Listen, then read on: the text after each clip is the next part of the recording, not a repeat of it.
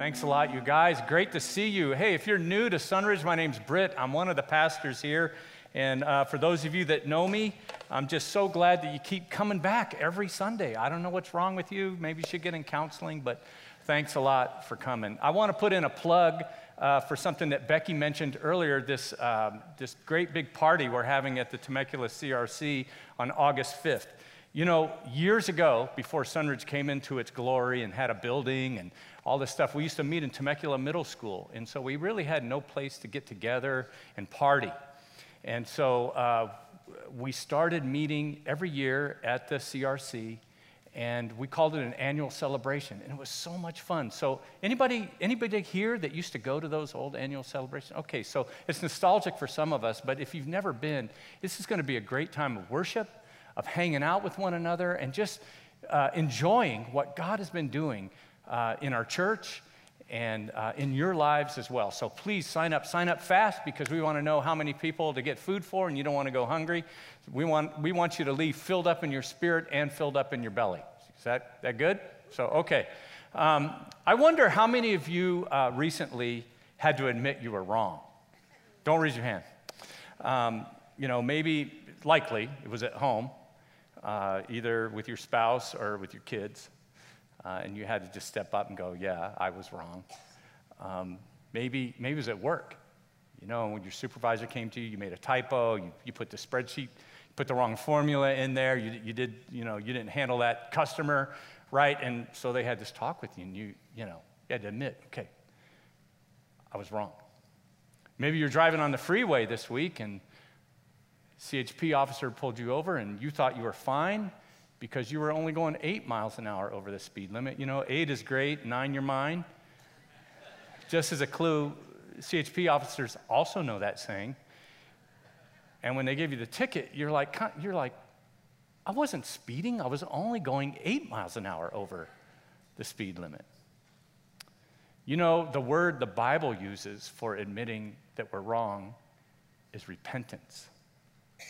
And the reason why I say that is we're in this series, if you're joining us, called Psalms by the Numbers. This summer, we're taking one psalm every week, eight psalms in all, and we're just calling the title by the number. And today is 51, Psalm 51. And it is a psalm about repentance.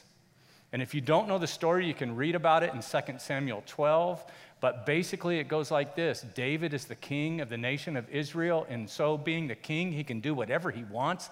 It's not just a patriarchal system where men rule over women in every way, it is also, he's the king. He can do whatever he wants. He happens to be out on his palace patio one day, and he sees a woman named Bathsheba taking a bath on her patio, thinking that, not knowing that someone's creeping out on her. You've heard uh, Peeping Tom. This is Peeping David. And uh, so he, he gives his lust full vent. He, and he causes, makes her come to the palace.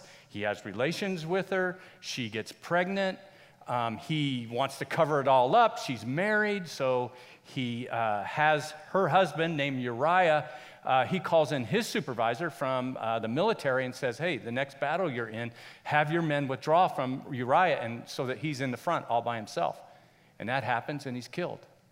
And it seems like life goes on just nicely for King David. Maybe it's like a uh, regular occurrence. But um, at any rate, uh, he doesn't really get it until his life coach, a prophet named Nathan, comes to him. And he tells him a story and even, that, that is like kind of like a, a metaphor of what happened, what he did. And even when, when Nathan's telling David the story, he doesn't get it. And uh, at the end of the story, which like you should grasp the moral of the story at some point, he doesn't. And so Nathan finally says, "Yeah, the story I've just been telling you, you're the guy. You're the bad guy in this story." And it's in that moment that David has kind of this epiphany about his sin, and he's repentant of it. And so he writes this psalm, Psalm 51, about his feelings, his experience, and his thoughts of what it means to repent of this transgression. Now, I know as a pastor that um, repentance is not our favorite topic, is it? It's right up there with giving. And, you know, uh, most of you know every week I send out an email, tells people, hey, this is what the message is going to be about. And some weeks I, I really hate to say send because it's like, oh. And yet many of you came. Probably because you didn't read the email. but that's your problem right now. Um, so I know it's not our favorite topic, but what I hope to do today is one, dispel the myths that surround this idea of repentance, but also talk about how uh, it's a necessary part of our relationship with God and it's part of a healthy relationship with one another. And I think that you'll be able to see that. You know, uh, the topic of repentance in a psalm uh, really makes uh, our nice to know we've been doing every week it, that much more poignant to me. If, you, if you're just joining us with every psalm, we're kind of talking about a thing that maybe people don't know in general about psalms. And so here's our nice to know uh, for this psalm. The psalms were written to be publicly performed, not privately prayed. The psalms were written to be publicly performed, not privately prayed. Maybe you ne- never thought about that, but Jed kind of, uh, he talked about it last week in terms of uh, them being songs and music that are presented. But these, you know, sometimes we read the Psalms and we think that's just me, you know, it's between me and God, but these are public performances. Um, if you look at many of the Psalms, the way they start, there's a prelude some of them in your Bible. Might say, for the strings, for the flutes, for the dedication of the temple. Or this one, in this Psalm, this is the most often used prelude. And it says this that this psalm is for the director of music. It's a psalm of David when the prophet Nathan came to him after David had committed adultery with Bathsheba. So the idea that somebody would write words for public consumption about their experiences of this heinous sin It's truly remarkable. I mean, think about it. Put yourself there. It's easy for us to read it thousands of years later, but picture like it's raw, it's current. The tongues are, have been wagging in the palace. There's a lot of scandal going on. There's a baby in the palace now. Bathsheba has moved in. Uriah is dead. So this, this is not just scandalous, but it's also public scandal. And it's into that context that David writes this beautiful psalm that I think can help us today understand and express repentance in a healthy way and also see some of the benefits that come with it. But before we look at the psalm, I'd like to just talk about a few things that are in your notes about re- repentance. Let's just briefly cover a few things about what repentance is. Repentance is, first of all, a change of mind. It's a change of mind.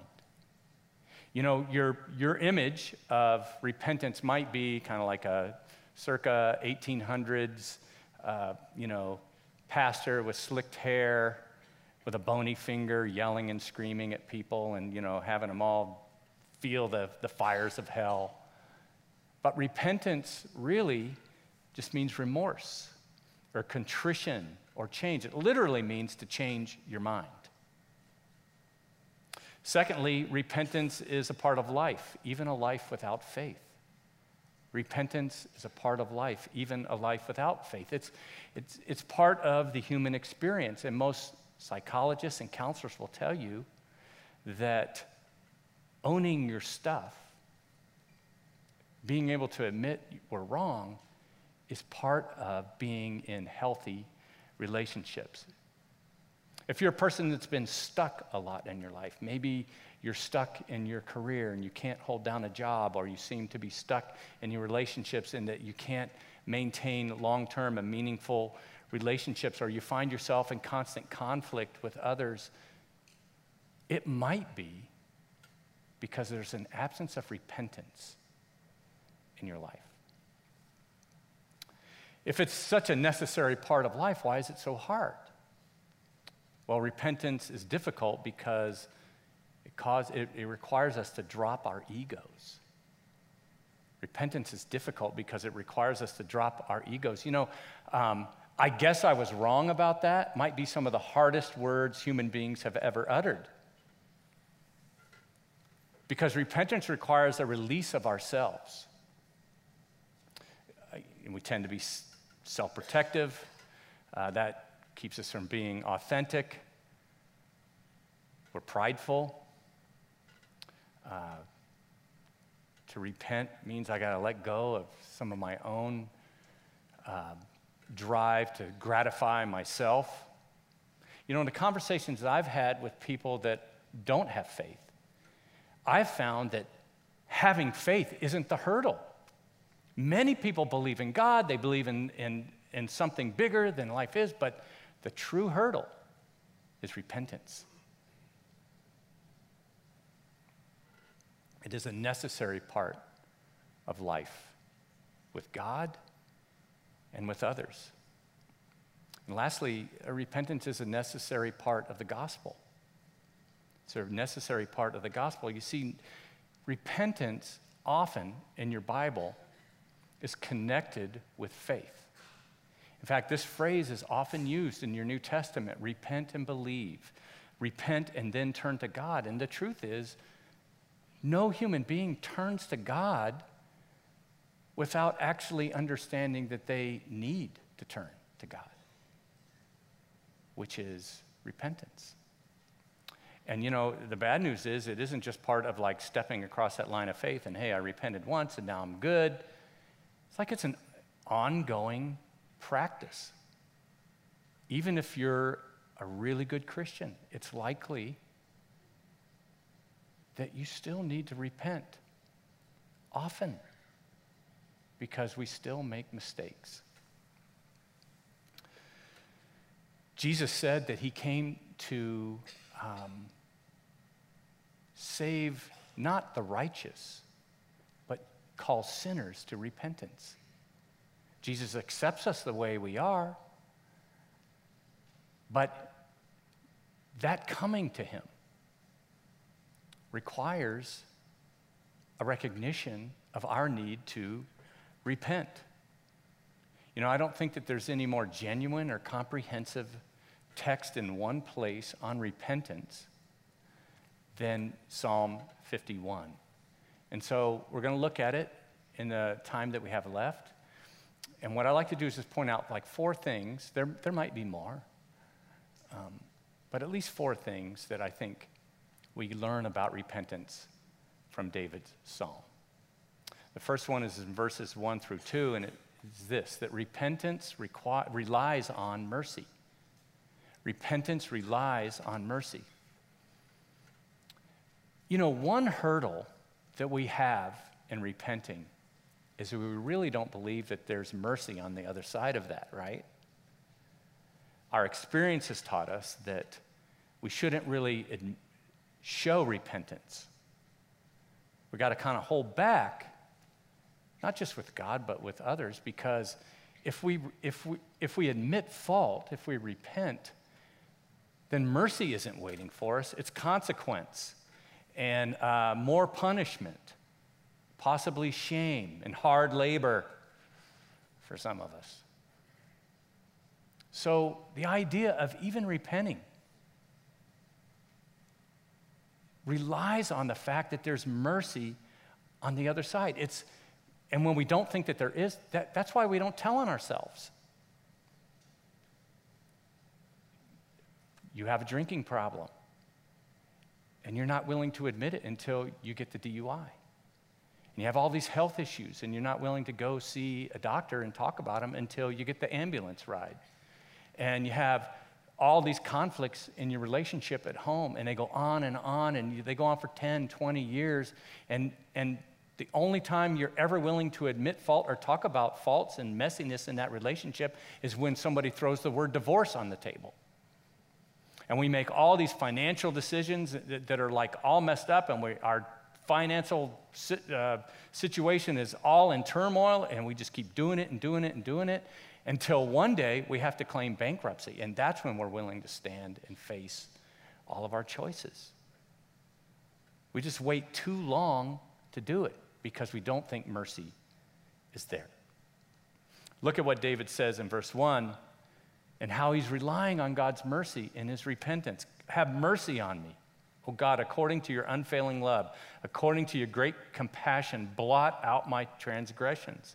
Wash away all my iniquity and cleanse me from sin. David starts this psalm out from the very beginning, relying on God's mercy.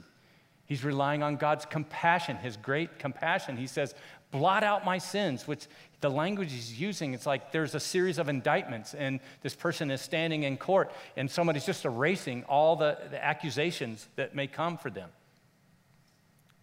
And essentially, what he's saying in these first two verses is Can I get some undeserved mercy here? Paul writes in Romans 2 4 that it's God's kindness that leads us toward repentance. Isn't that interesting? Another way to put that, I would say, is that it's much easier to repent when you know that there's mercy on the other side of that. And that's what leads us toward God, not, not being like putting your nose in it and shoving it in it and being ground and, and like accused and shamed and blamed. It's like God invites us to repent because what's waiting for us is His kindness and His mercy. I don't know if you're far from God and you came to church for some reason because you're kind of having a spiritual awakening or something, but you may have come with many misconceptions about what it means to be a Christian or uh, what is a life of faith like. And you might have the misconception that God requires you to clean up your act before you come to Him. That's not it.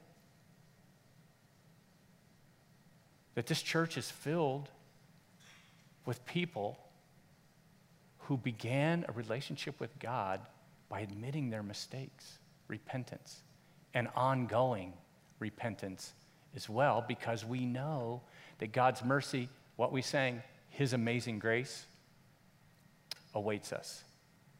By the way, do you ever wonder what the world would be like if people who were Christians emulated God on this and we gave mercy to people rather than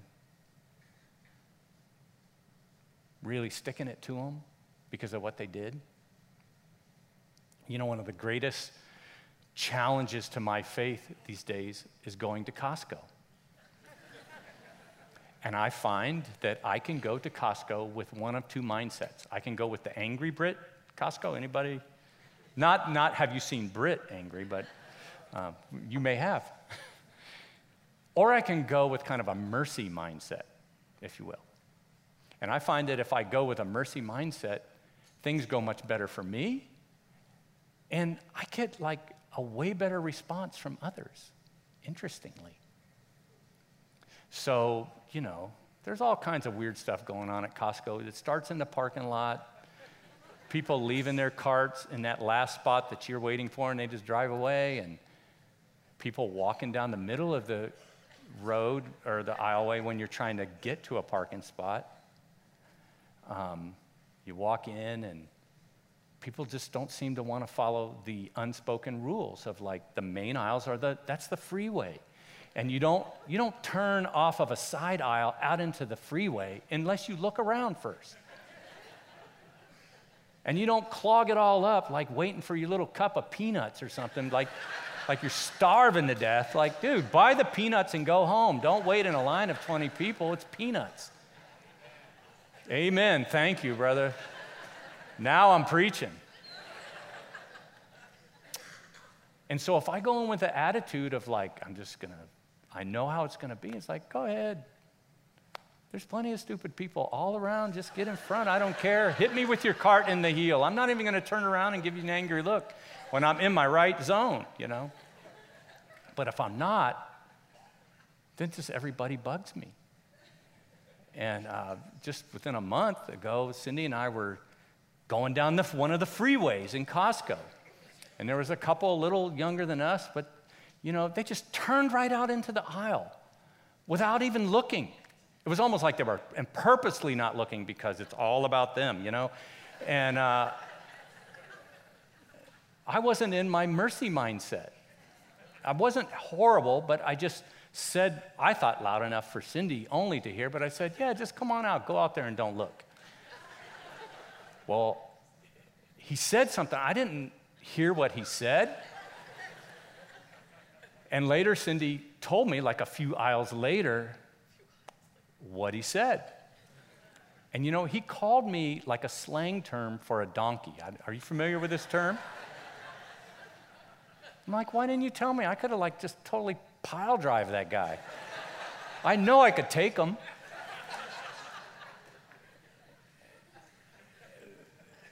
So, all I'm saying is, it makes a big difference in my own heart, and it certainly makes a big difference in the way people respond. A mercy mindset.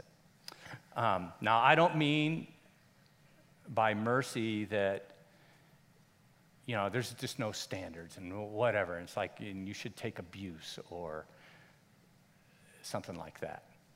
Because the next thing, see, if, if repentance relies on mercy, number two, repentance responds with confession.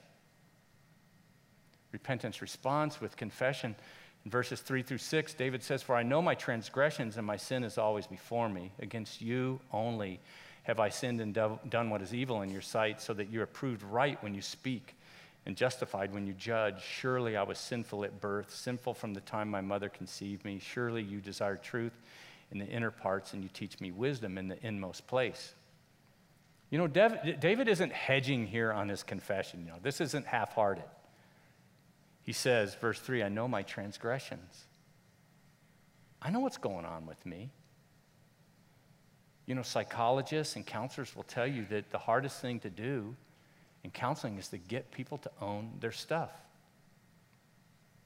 It'd be, oh no, that's not my fault. Oh, that's not my kid's fault, what they did. And to, to get some type of confession after like months of counseling, you might, they might say, well, if I did this, then it's because of. That's as close as we get to confession. David says, Against you, God, you only have I sinned. And this is not belittling or, or undervaluing what he did to Bathsheba or to Uriah, but it, it's, it's acknowledging that his sin is measured by the standard of God. In verse 5, he says, I was sinful even at birth which is it's another way of saying that this isn't a blip on my radar screen. This is part of my life experience. This is who i am. I know that i have made mistakes my enti- the entire lifetime that i've been standing up on this planet. He has an honest evaluation of who he is. Confession eh, like that it's counterintuitive it's it's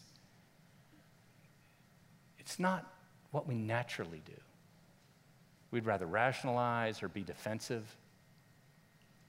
Scott Peck, psychotherapist and best selling author of a book titled the, uh, the, Road Less Traveled, he says this uh, Evil people are aware of their wrongdoings, but have a kind of militant ignorance against admitting it. I find that to be true.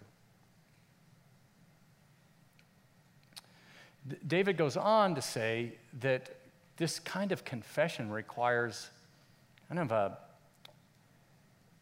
a self awareness, a capacity to be introspective in, a, in, a, in an aware manner. In verse 6, he says, You desire truth in the inner parts.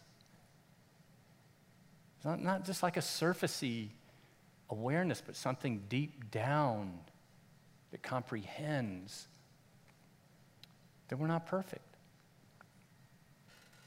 An inner awareness that, yeah, I'm, I was wrong. I'm, I'm often wrong. I can be wrong.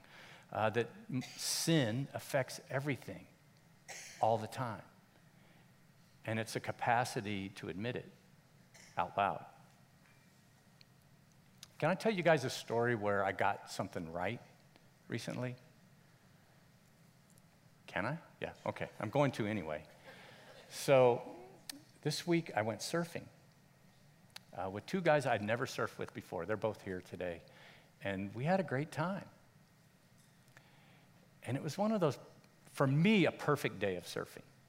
Surfing with people that I've wanted to hang out with, and um, got there early. Sun is warm, the water's really warm, and the waves are just not good enough that it's not crowded. which is perfect for me. When they get really good, it's like I'm fighting for crumbs then at my level. So we're just having a great time. And I had told Cindy, it's like, you know, hey, we'll be gone, we're leaving at 5:30, we'll be back by this time. And so while I was surfing, I was thinking, you know, I should probably go. Hey, when do you guys want to go? You want to leave at nine? And a little, You want to leave at 10? I just kept extending it.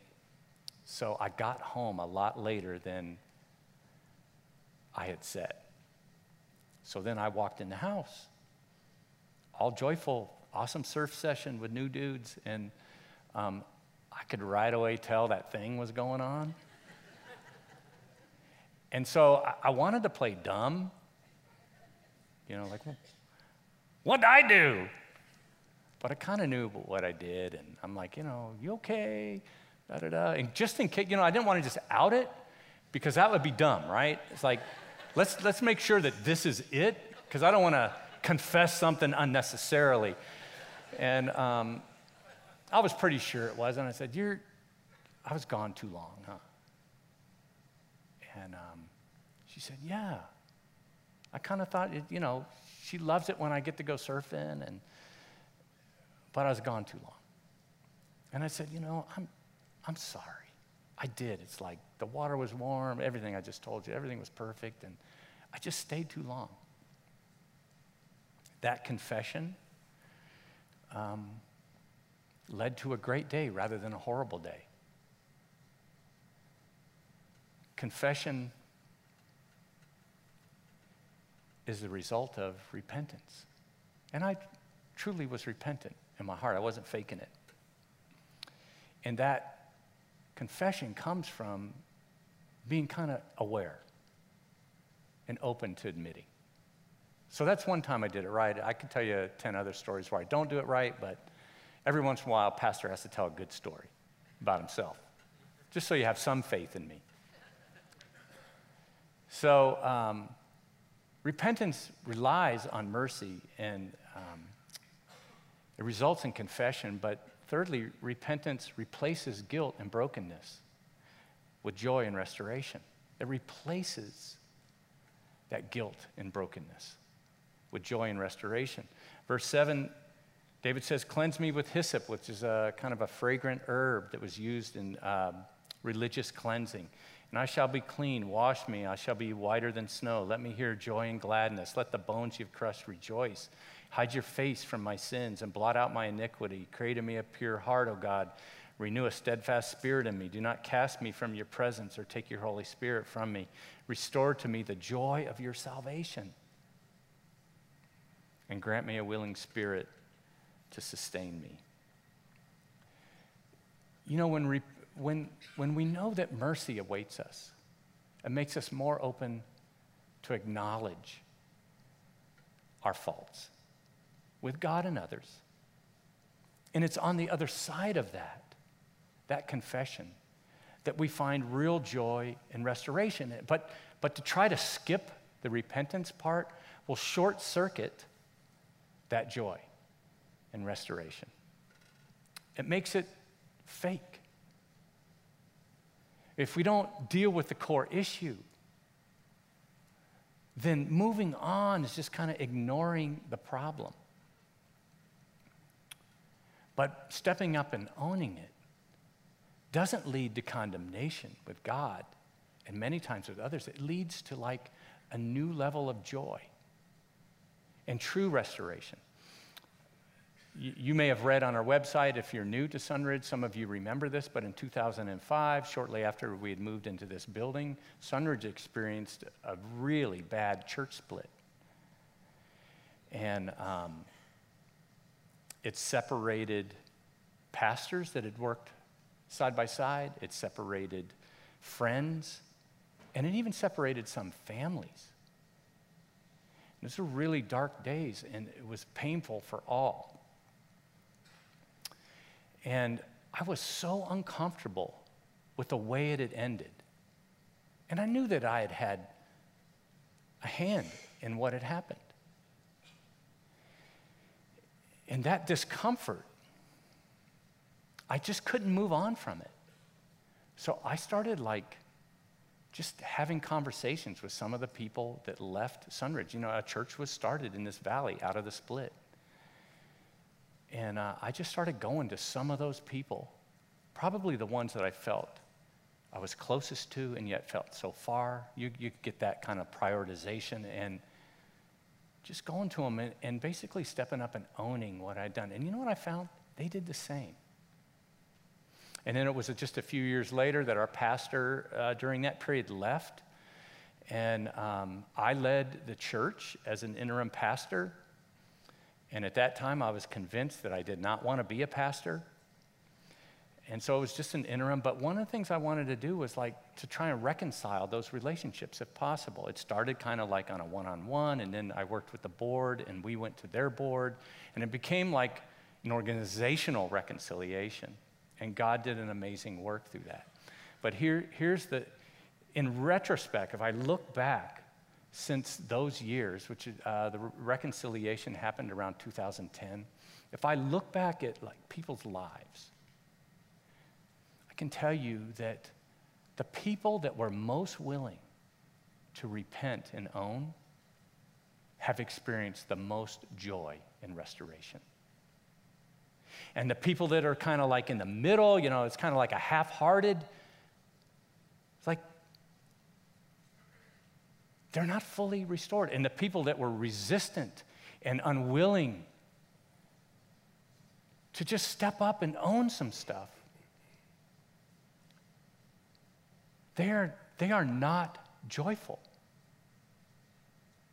And they are not in a place of restoration. You know, in this part of the, David's psalm, there's kind of like big confession and little confession. You have to consider that. He's talking about the bones that God has crushed. Uh, please don't take your spirit from me. These are not things that God, I think that God brings consequences, but these are the words of David. This is how he feels. He feels so, so devastated. And because I've gone through that, I know what that feels like. I bet you do too. And it's that confession of that that brings him to a place where he's full. He's renewed. And something's different in him. Repentance leads us to a place of joy and full restoration. And I would say I, know I'm running out of time here, but I'm going to take time to share this. Like, on the big ones and the little sins, you know, it's like we tend to save our repentance for some big sin. You know, David committed adultery. It was likely imposed. It could be, it would be called a rape today, I think, because Bathsheba had no power to fight back. There's no, no indication that Bathsheba needed to, to repent of this in the Bible, that she was complicit in it in any way. This is a horrific thing to happen to somebody. And so David confesses this. But you know, we, like, there's a thousand little sins that we can repent of. So the thing is, like, if you just save your repentance for some biggie, and then you're unwilling to admit fault along the way for the smallies, then um, you're going to die the same death, except it's just going to be a death of a thousand sins instead of one big one. And the way I'd explain this, like I talk a lot about to, to my friends about, like, you know, I'm, feeling, I'm getting older. I know it's hard to believe when you look at this, but, um, and I feel it, you know, like Motrin is my friend constantly. And I've just thought, you know, I've said to people, like, one day when I'm, like, when I can feel like my time is over, I'm going to tie pig guts onto my surfboard. I'm going to paddle out to the kelp bed and let a shark eat me and just get it over with. And I can do that in California because we have the great white. And it's like one bite, you're gone. These things are like two tons, some of them, you know, it's like bite you in two. That's the way I want to go.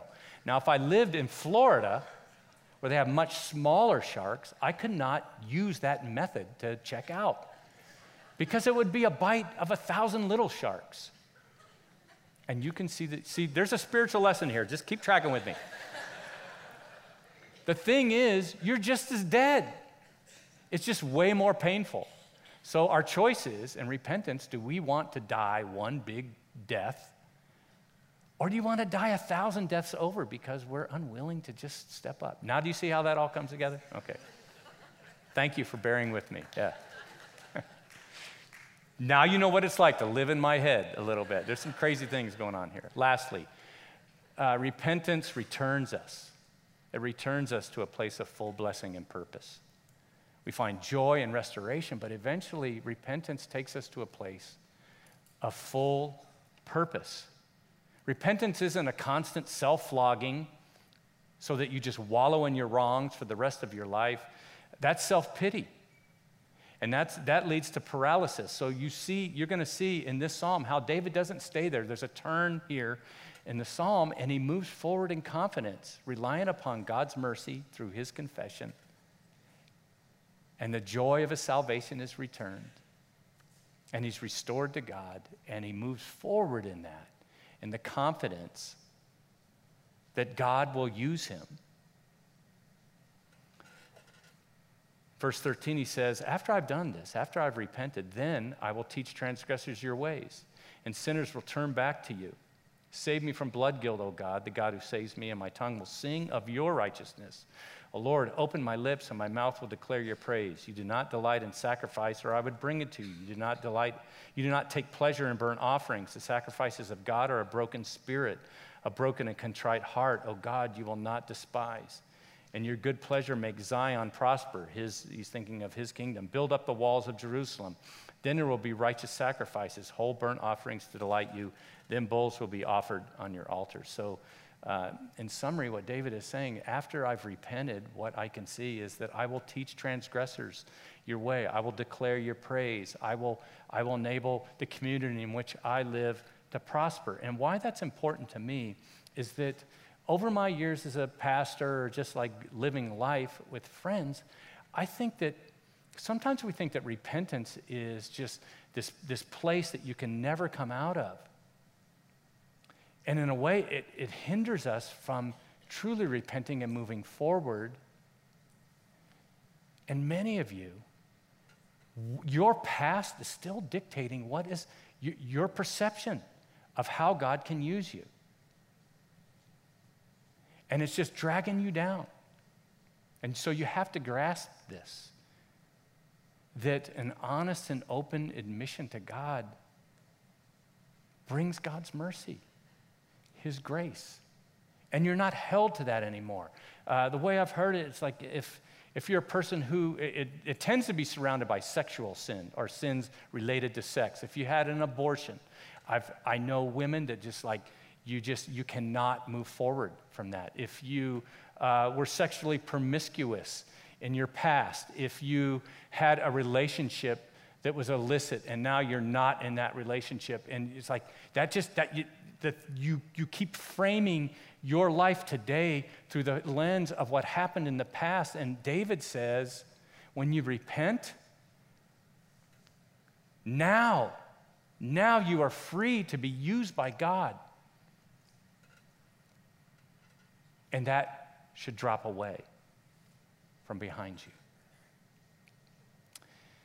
Repentance, then, leads us to that place of full usefulness to God. And it, but if we don't do that work, then number one, if we deny our need of repentance, then that will lead us to self righteousness.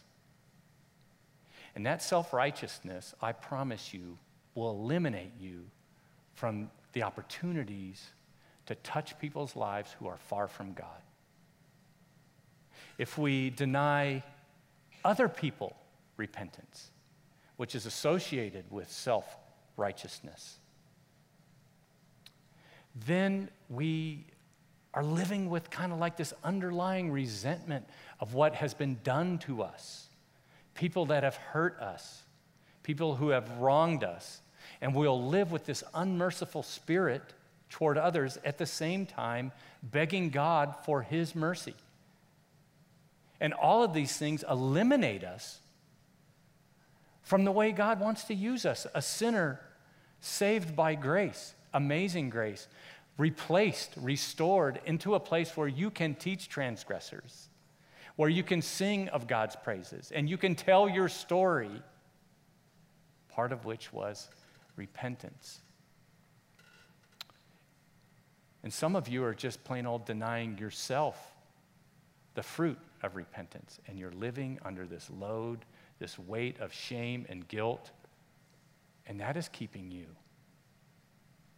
from being that voice of praise in the community of relationships that you work in and live in.